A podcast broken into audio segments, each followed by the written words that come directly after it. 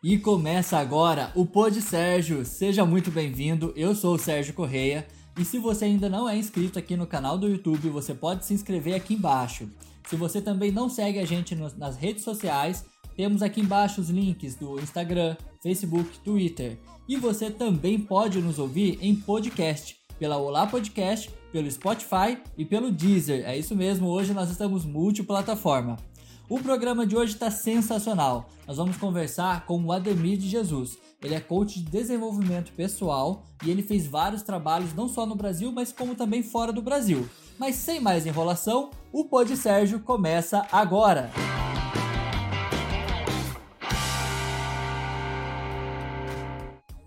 E é isso mesmo, pessoal.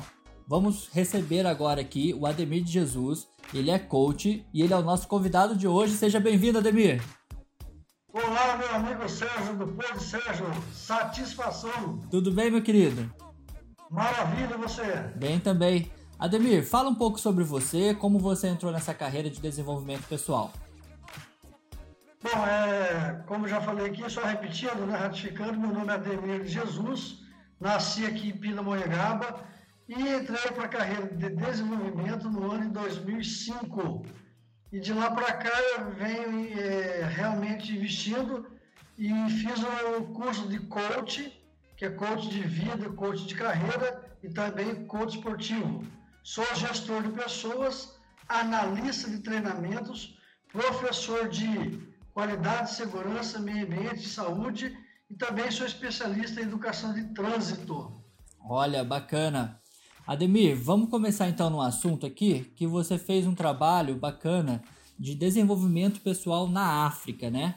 Vamos separar esse assunto em três pontos. Como é que surgiu essa oportunidade para você?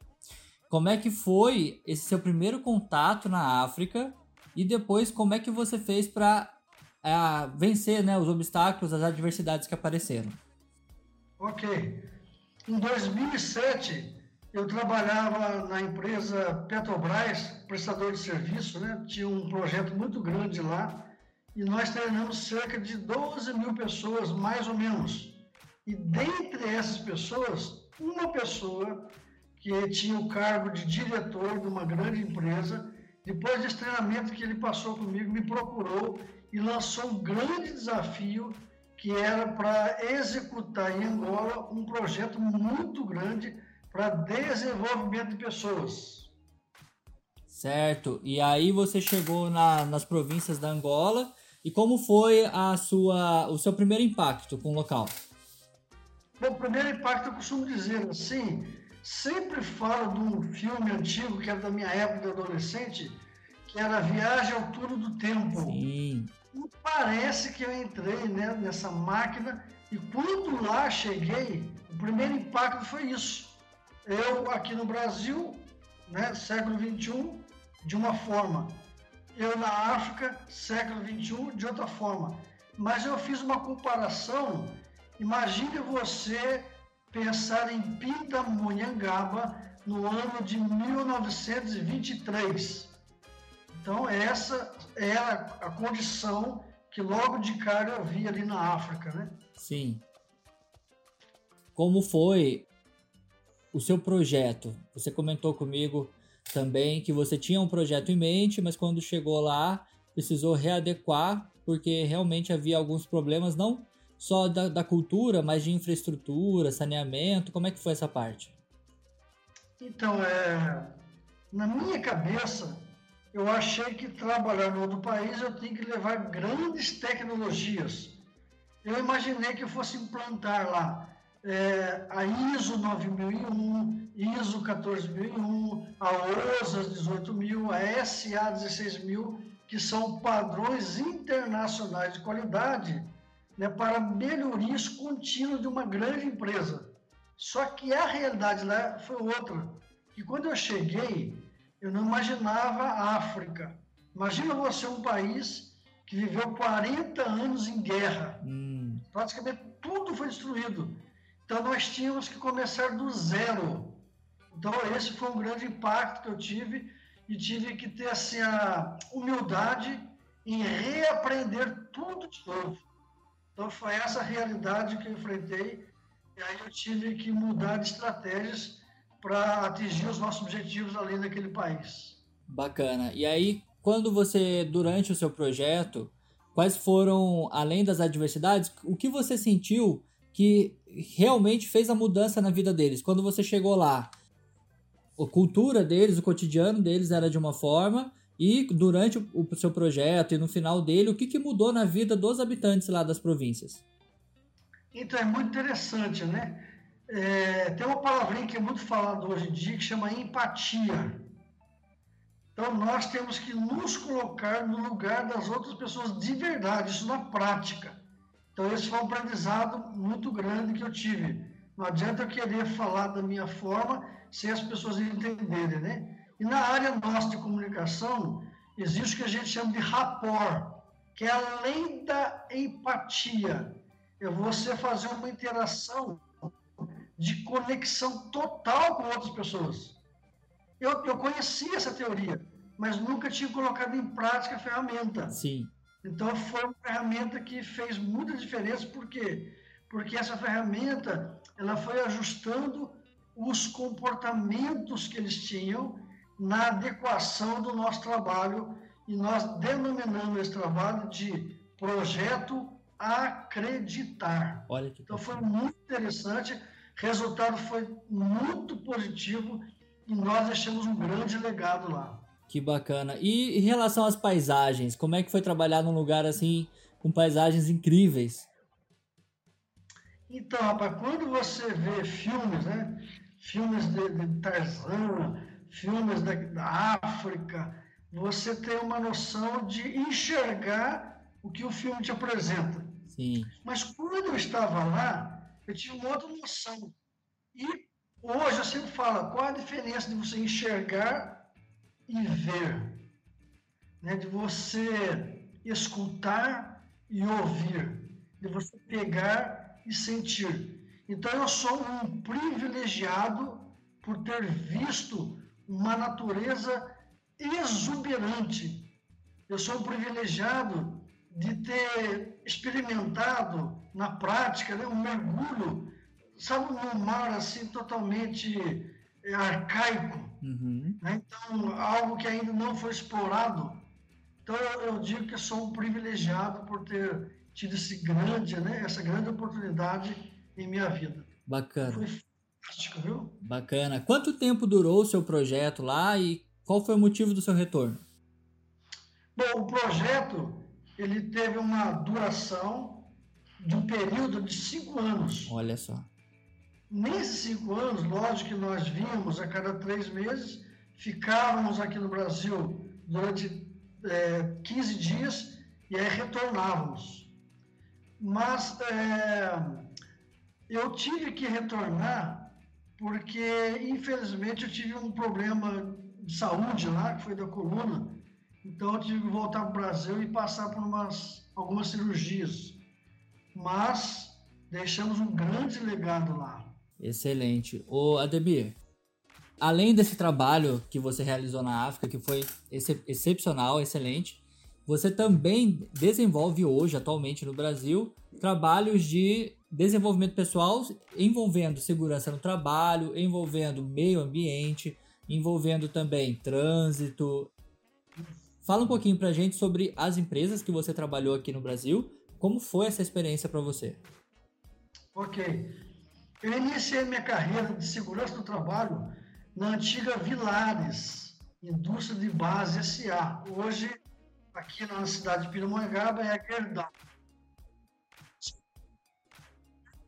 Oi, Ademir, só um minutinho que o áudio falhou um pouquinho. Ah, ok. Você começou então na Vilares, foi até aí que a gente gravou. Pode continuar. Tá. Então, eu iniciei minha carreira na Vilares, indústria de base SA, na cidade de Pindamonhangaba. Para você ter uma ideia, essa indústria hoje é Gerdau. Ela tem uma área de 3.833.000 metros quadrados. Então, ali, eu entrei como técnico de segurança do trabalho e, com o tempo, a gente foi desenvolvendo treinamentos. Então, nós treinávamos na área de segurança, por exemplo, trabalho à altura, espaço confinado, treinamento de pontes rolantes, máquinas e equipamentos como empilhadeira, enfim, né, ali que eu iniciei essa minha carreira. Depois passei para outras empresas como a Embraer, na Petrobras, fui professor do Senai, fui professor do SEST SENAT, onde atuamos na área de trânsito. Então, muito interessante, porque isso foi desde 1992 que eu também tive esse grande privilégio de executar grandes treinamentos aqui no Brasil. Que bacana, Ademir. E qual foi a situação mais inusitada que você teve em um dos treinamentos, que você teve que ter um jogo de cintura ali para conseguir conduzir a situação? Rapaz, foi num projeto, eu acredito que foi um dos maiores projetos que já trabalhei, que foi na construção da Olimpíadas no Rio de Janeiro. Então ali, a empresa ela realmente tinha que passar uma ideia de que os profissionais eles tinham que executar ali a mão de obra que eles foram contratados em suas funções. Então teve um momento na minha vida que eu fui treinar numa sala, tinha cerca de 50 pessoas mais ou menos. E dentre as pessoas tinha lá ajudante, pedreiro, carpinteiro, tinha armador, mas tinha também engenheiros, né, mecânico, engenheiro civil, tinha engenheiro de meio ambiente, sanitarista, mas tinha também pessoas com mestrados, doutorado, pós-doutorado. Então imagina você, num momento só, transmitir para o público diversificado uma mensagem. Então eu falei, como que eu vou fazer isso aqui, né? Uhum. Eu não sou Silvio Santos, o dono da comunicação, né? Eu não sou Jesus, eu não sou uma pessoa bonita, tão simpática, tão elegante que vai chamar atenção. E aquele treinamento era de 8 horas. Olha, 8 horas? 8 horas, cara. Mas lidar com pessoas não é fácil. E aí teve uma pessoa lá, rapaz, que era doutorado. Uhum. E o cara que é doutor, ele já sabe de quase tudo. Na cabeça dele, não precisa mais ser treinado. Então, rapaz, eu percebi que não houve ali essa empatia daquela pessoa com a minha pessoa. Uhum. O respeito mútuo. Uhum. Só que eu era tão funcionário quanto ele. Só que a minha função é treinador. E a dele, engenheiro, especialista. E aí naquele dia, rapaz, ele não me respeitou, ele abriu o computador dele, notebook, e na sala de aula começou a mexer. E aí foi um desrespeito muito grande, rapaz. Mas aí na educação eu tive que ganhar aquela pessoa. E fiz uma pergunta para ele, né, que foi uma carta na manga que a gente tem que ter. E eu fiz uma pergunta que eu sabia que ele não sabia responder. Qual foi? Eu falei, o senhor sabe o que é heutagogia? O que é andragogia? Falhou aqui o microfone. Você perguntou para ele o que era heutagogia e depois perguntou? Andragogia. E a terceira pergunta, o que é rapport? E aí, como é que ele respondeu? E essa pessoa não soube responder. Eu pedi por gentileza para que ele pudesse desligar, né, o equipamento dele. Aí mostrei na sala de aula que tinha um aviso, onde a empresa pediu o respeito de todos.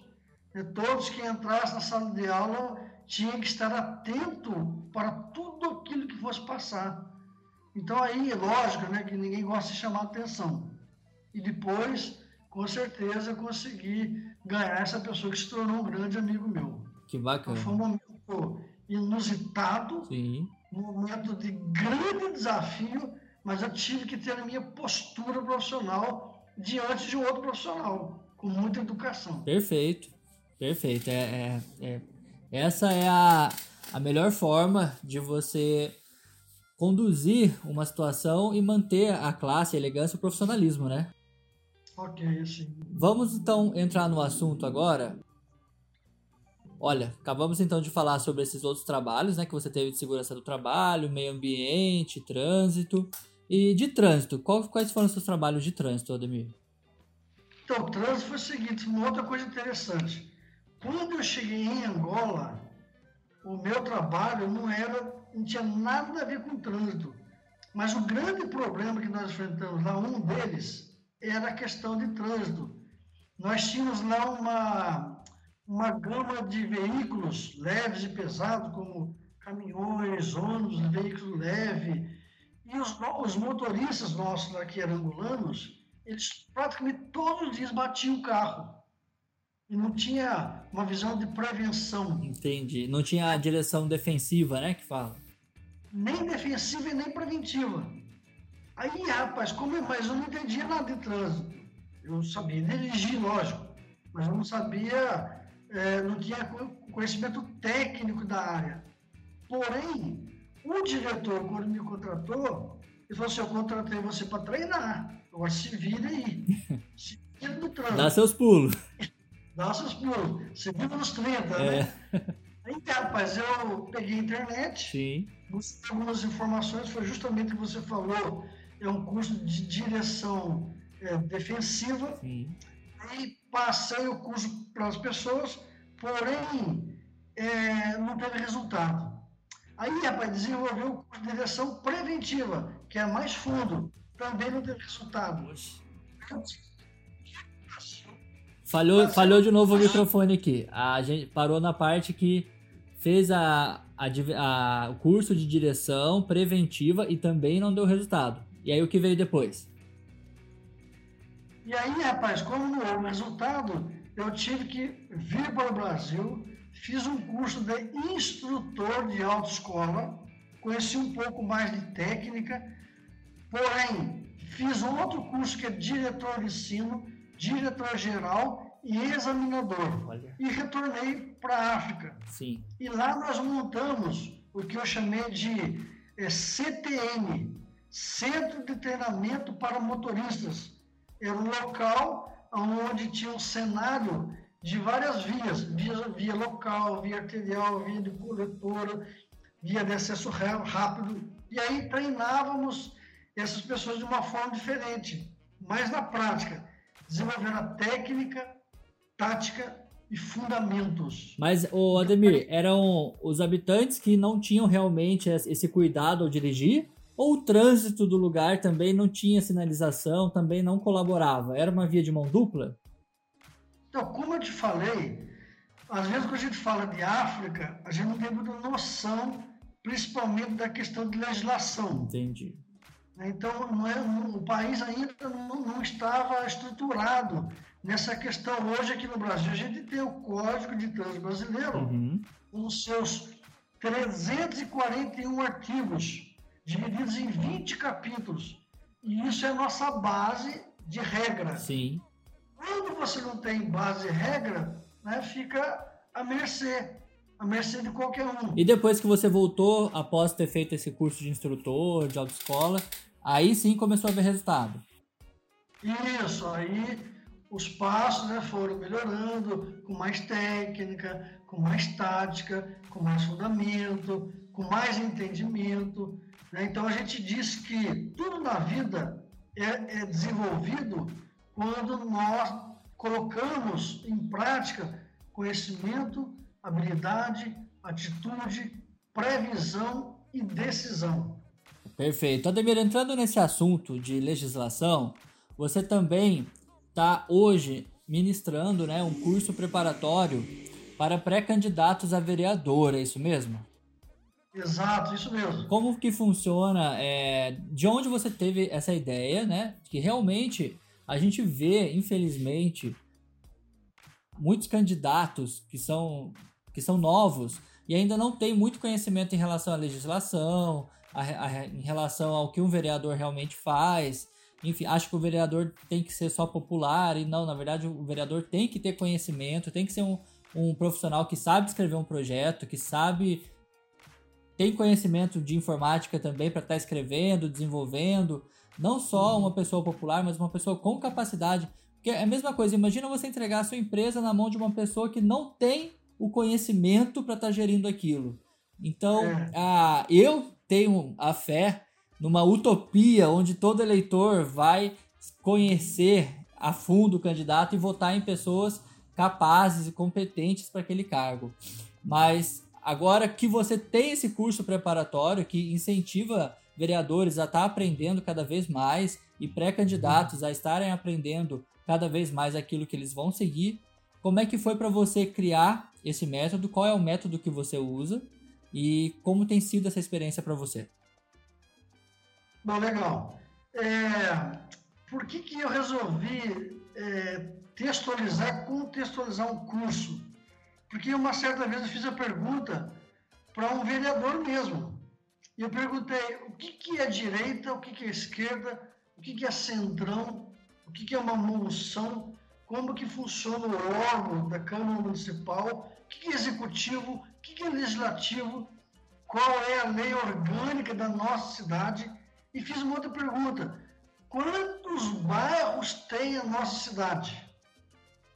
E a pessoa, rapaz, né, diante das perguntas, não soube responder. E aí, não querendo desmerecer pessoas, mas, como você falou, as pessoas precisam se preparar e saber realmente colocar em prática a função para que ela foi escolhida. E representar o povo, legislamente dizendo, não é tão fácil assim. Muita gente diz, eu tenho um projeto. Nossa, meu projeto é muito bom, mas coloque isso no papel. Como é que você vai descrever? É outra história, não é? Sim. Então, como eu sempre fui um cidadão que amo a minha pátria, amo a minha cidade, eu fui um soldado do Exército Brasileiro e ali aprendi a realmente amar a pátria com todo sentido. E aí, como cidadão, eu preciso realmente fazer pelo meu país, fazer pela minha cidade, pelo meu estado, o máximo que eu puder. Então, foi onde eu resolvi escrever, né? E agora está pronto o curso, e eu denominei o curso de Ser Vereador. Só que antes de ser vereador, o que é ser humano? Qual é a base do ser humano? Eu digo, a base do ser humano é ser sábio, ser educado, ser responsável. E a base de um vereador é ser, né, S de sugerir, o E de elaborar e o R de representar. E as pessoas não sabem representar o outro, o cidadão. E aí a gente vê, infelizmente, a maioria de nossas cidades... A gente... Oi, falhou de novo aqui o microfone... Okay. Paramos na parte que, infelizmente, em todas as cidades, as pessoas ainda... Então, todas as nossas cidades ainda não têm esse conhecimento profundo de uma política verdadeira. Uma política inteligente. Exato. Uma política que dê resultado de verdade para a sociedade. Então, política nada mais é do que você escolher pessoas... para ajudar a população, ajudar a comunidade, trazer progresso. O que nós precisamos de verdade? Eu acredito que a educação é muito importante. Lógico, a saúde, aí vem, né, segurança, enfim. E aí você pega a Constituição Federal, descrita em 88, já está tudo lá.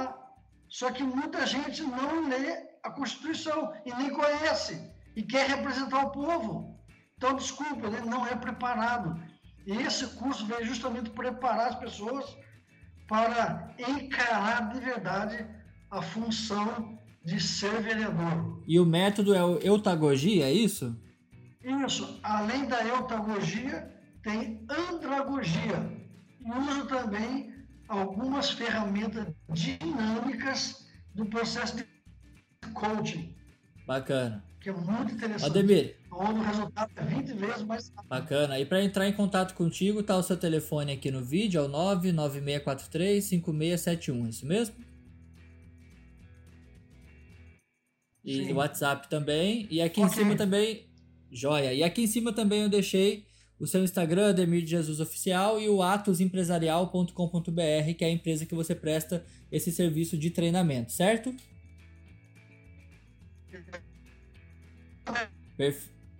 Tivemos mais uma falha aqui de transmissão. O microfone travou de novo, Ademir.